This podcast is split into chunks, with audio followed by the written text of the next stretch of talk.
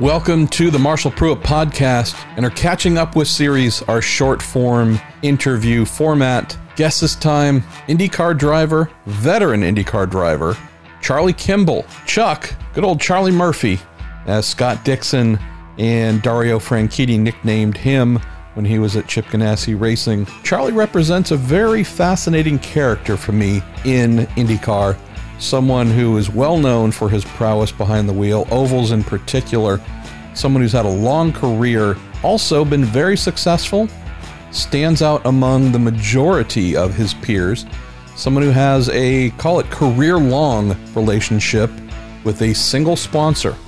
Charlie's diabetes, leading to really interesting association with Novo Nordisk that has been with him every step of the way not just in IndyCar, but beforehand as well. Wanted to speak with Charlie here for about 20 minutes or so, talking about what this offseason has been like, knowing that coming out of the 2018 season, full time, everything working the way as intended with Carlin Racing, had a cutback on that sponsorship and had to go part time in 2019.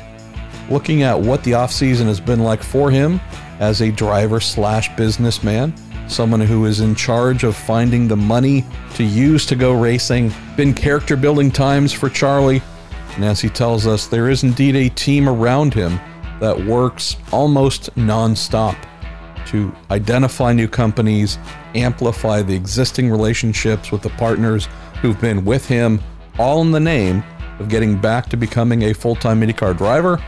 Obviously, returning to Carlin could be an option Rumors continue to build of good old Charlie Murphy heading to AJ Foyt Racing. We don't know where he'll end up yet. And as you'll hear at the end of the conversation, trying to delve into that gets a lot of words that turned into a nothing burger, but nonetheless, it's part of the fun.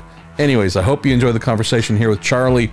If this is your first time listening, you can find 700 plus episodes of our podcast on MarshallPruettPodcast.com, or also every reasonable way of subscribing, downloading, streaming, whatever it is you might enjoy is presented. All right, let's get going with Charlie talking about his off-season efforts, the business side of the sport, all brought to you by Cooper Tires and the Justice Brothers. It's uh, it's going well, I would say. Uh, cautiously optimistic, I think, is, is the phrase.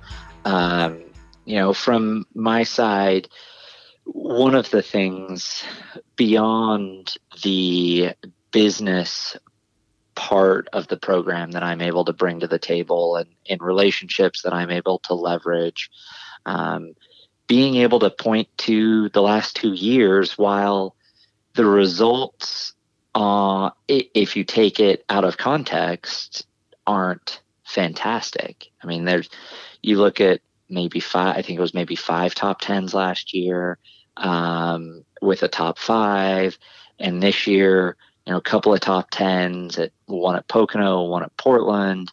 They're not anything to write home about. But when you evaluate how those results came to be and the challenges involved in the last 18, 20 months, uh, they're, I mean, I, personally, I think they're, they're very impressive with developing a new team to IndyCar and, and working with my teammate and, and this year teammates, um, and new engineers and, and bringing the benefit of my experience to bear to shorten that learning curve as much as possible uh, is something that is definitely part of the conversation with opportunities for 2020. Um, and it, as you said, goal number one is is to be a full time driver, and I think that's not just because that's what I want, and and this year was miserable watching other people drive the car,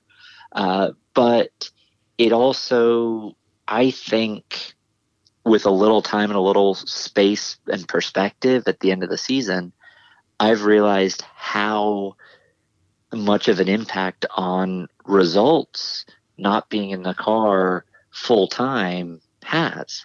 Um, you know, last year we saw big progress and And this year it, it flattened a little bit. It, it was almost kind of stagnant. And part of that, from me as a driver at least, was it takes a little bit of time to get back in the swing of things when you've been out of the car for a month. The and the guys you're groove. racing, yeah, right.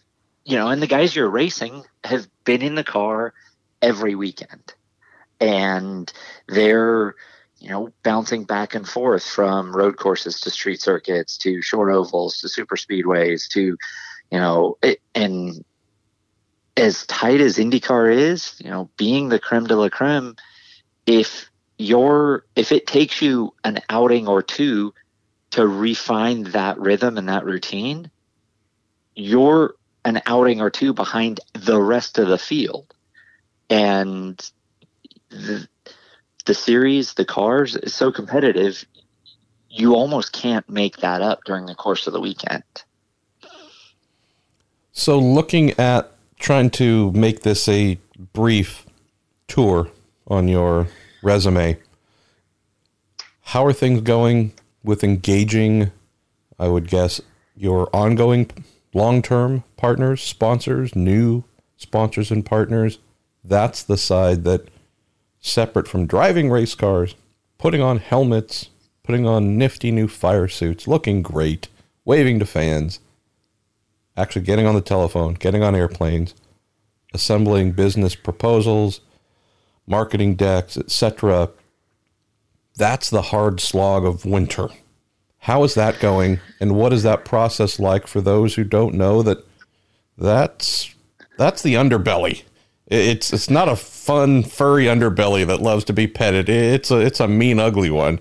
Uh, it's going really well, and I think a big part of that is down to the team around me. Um, you know, Kathleen has has spent a lot of her life in sales. Um, and it, you know, while jewelry is not selling partnerships in racing, uh, she's been great at knowing how to extol my value um, and personalize my value for partners partners that they need different things. I mean, I, I've worked with Novo Nordisk for 11 seasons now, I think it is 10, 11 seasons. And being able to continue to not reinvent, but refresh the value I provide them as their landscape and their business model changes and, and dynamically evolves is important.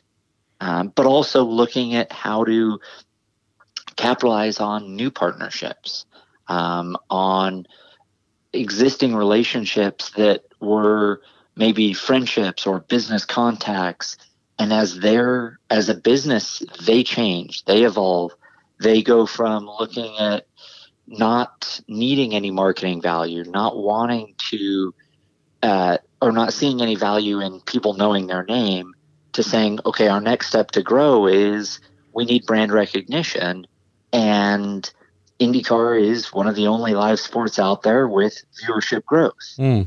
And, and we have a personal story with Charlie that we can leverage. Um, and at the end of the day, it's it's like a 3D puzzle that the pieces keep moving and changing um, as you're trying to put them together. I mean, it is it is very challenging. It's also a lot of fun. Um, it's it's a lot of up and down. Uh, some days I think it's four steps forward, five steps back. Some days I think it's a mile forward and no backslide, and and so it's hard because on the racetrack in the race car, what what I live for, it's very quantitative. Hmm. You can look, you get out of the car. It's it's one of it, it's one of the reasons why I think you know working in racing is a little like cheating at life because you can get out of the race car, look at the timesheet, and say, okay, I'm two tenths off, or in this corner, I'm missing half a tenth of a second. Okay, that's how I compare. In in this part of the business and this time of the year, you it, it's a lot qualitative. It's a lot. Oh, that sounds great you know, we're really interested. okay, is that you're really interested, you want to write a check tomorrow? Or is that you're really interested, we just don't have the money, but we love the idea of working with you? I look forward to watching your races on TV next year. Right, exactly. Yeah. Oh, that's awesome. You know, that is a great proposal. Okay, is that a great proposal because it provides that the value to your company and that fulfills marketing goals for you? Or that's a great proposal. It looks pretty and we like race cars. It, it's, in, in being the son of an engineer, I've always been very quantitative. It, it's hard for me. Like, I had a, an English teacher in high school, um, and I will never forget this. And it's one of the reasons why I excelled at math and struggled in English class was he said, in math, one plus one equals two. In English, we evaluate how the equal sign feels about being between the two and the two ones, how the two ones feel about being the same. And if the plus sign feels like while he has the same number of hashes as the equal, he doesn't get to be the mediator.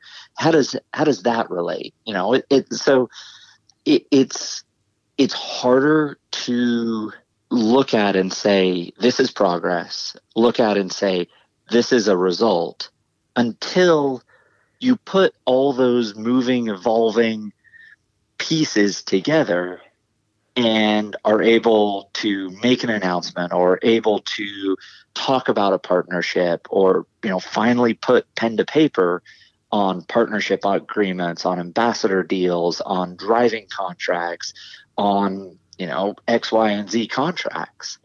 Um, and and so it's tough but it's also kind of a fun different challenge than i get from march to september take this in a additional direction, Charlie. So the normal process you have been in and other drivers have been in in the IndyCar series recent years has been selling yourself. I am the commodity and product to get behind. There's all kinds of things that are attached to me the team, the car, engine manufacturer, tire, there's TV ratings, there's all kinds of things that present value, etc., etc. Tell me about this possible shift if you've seen or felt anything over the last week, week and a half, in that we now have a titan of industry in Roger Penske owning the two big properties that mean so much to us, and if and how you've seen, provided you've had any interactions with current sponsors or potential sponsors of how the insertion of the Penske Corporation, a $32 billion a year entity, being the, the new underpinnings of what we're doing.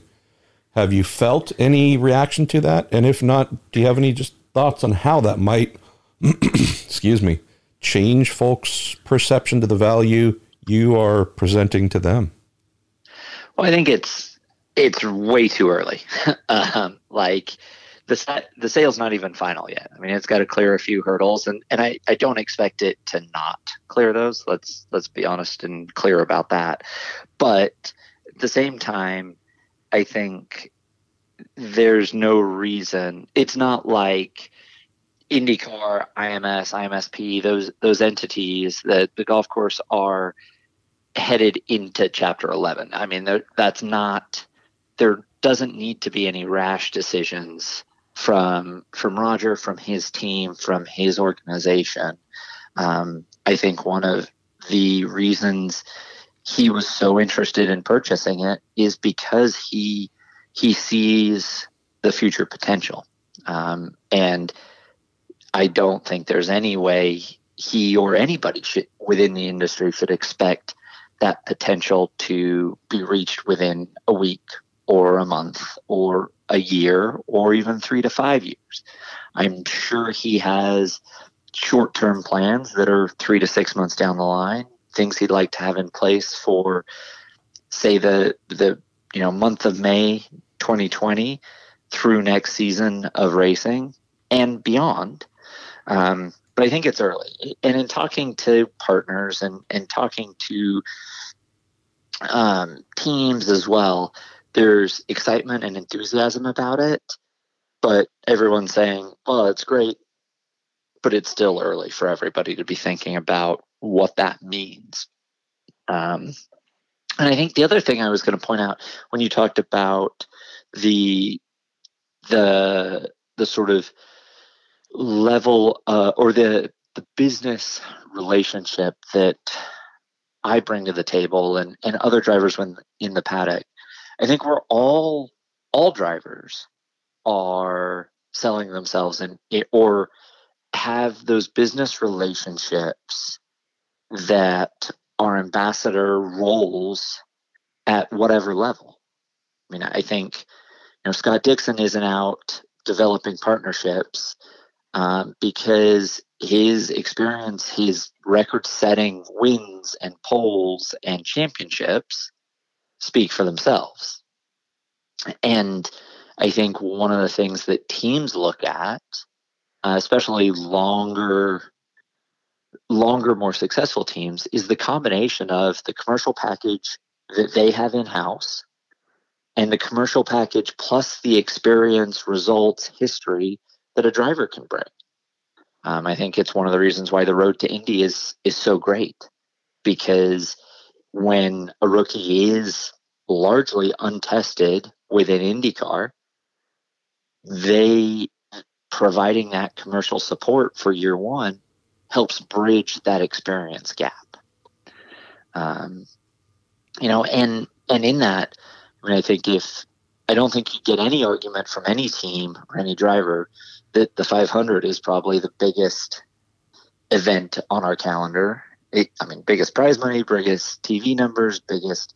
I mean, it's the largest one-day attended sporting event in the world, sure. so you can't you can't overlook that and being able to point to consistent results at the Indianapolis Motor Speedway, um, I think really helps drive positive dialogues, both with partners because they get value out of that, and also with teams because it's important to them.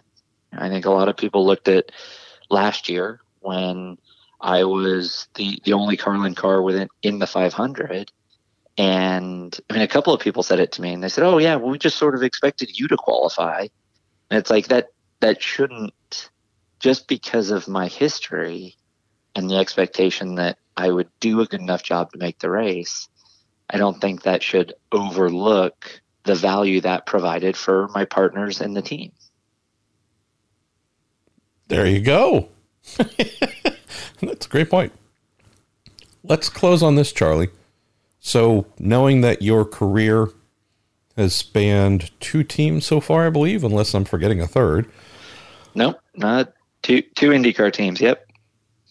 What are your leanings, thoughts, prognostications, and otherwise as you look to next season? Do you think Carlin is the the strongest suitor and or place for you to return? Are you thinking of yourself as a quote free agent? uh, evaluating the market. What's what's the approach in hopefully uh, bringing these corporate partners and good pals with you to get back in the series as full time as possible, if not completely full time? Well, I think it's it's hard to say because there are ongoing conversations, um, and a lot of those conversations and the, the dialogue between partners and team opportunities um, are always sensitive uh, from both sides. But at the same time, this offseason has had a lot of dominoes and a lot of disruption. Um, and I think within that sphere and, and looking at that, looking at the offseason and looking at the quote unquote silly season, through those optics, it, it creates opportunities. It creates opportunities for teams to reinvent themselves. It creates opportunities for drivers to restart or reinvent or reevaluate their options and their careers. Um, and, you know, dominoes started falling at Mid Ohio. I think Rossi was probably the biggest domino. And then with Josef winning the championship and with McLaren and and you know McLaren Schmidt or Arrow McLaren SP, I guess. Sorry. Um, Spam. With well, I I I read Miller's mailbag, and and McLaren has asked them to stop using that moniker. So I'm. They didn't ask you though, just- or me, so we're good. We get the pass. Okay, perfect. um, and and evaluating how many years some of the veteran drivers in the series are going to continue to drive. I mean, Tony's not young, Takuma's not young, even Ryan Hunter and Dixon and Power, you know, Ed. There's there are there's kind of a band of drivers that are in their late 30s to early mid 40s even um, and what that looks like for the landscape in 2020 but also beyond um, and having conversations with my partners about their prospectus for 2020 and beyond um, because while I'd love to be, uh, while I've had so much fun being on this roundabout of putting deals together and, and trying to get back in the car full time, putting something together that has longevity and the ability to grow beyond beyond tomorrow, beyond next week, beyond next year is is something that I'm looking at as well. Um, I think any successful business will only compete if they have a short, medium, and long term plan. Um, and that's part of what I'm trying to do, and my team and I are trying to do as we evaluate options moving forward. So that was I, I talked a lot there, and There's a lot of words there. A whole lot. Yes. Yeah, That that um, was and that was largely intentional, Marshall. well, if there's one thing readers and listeners love, it's lots of words that don't answer the question.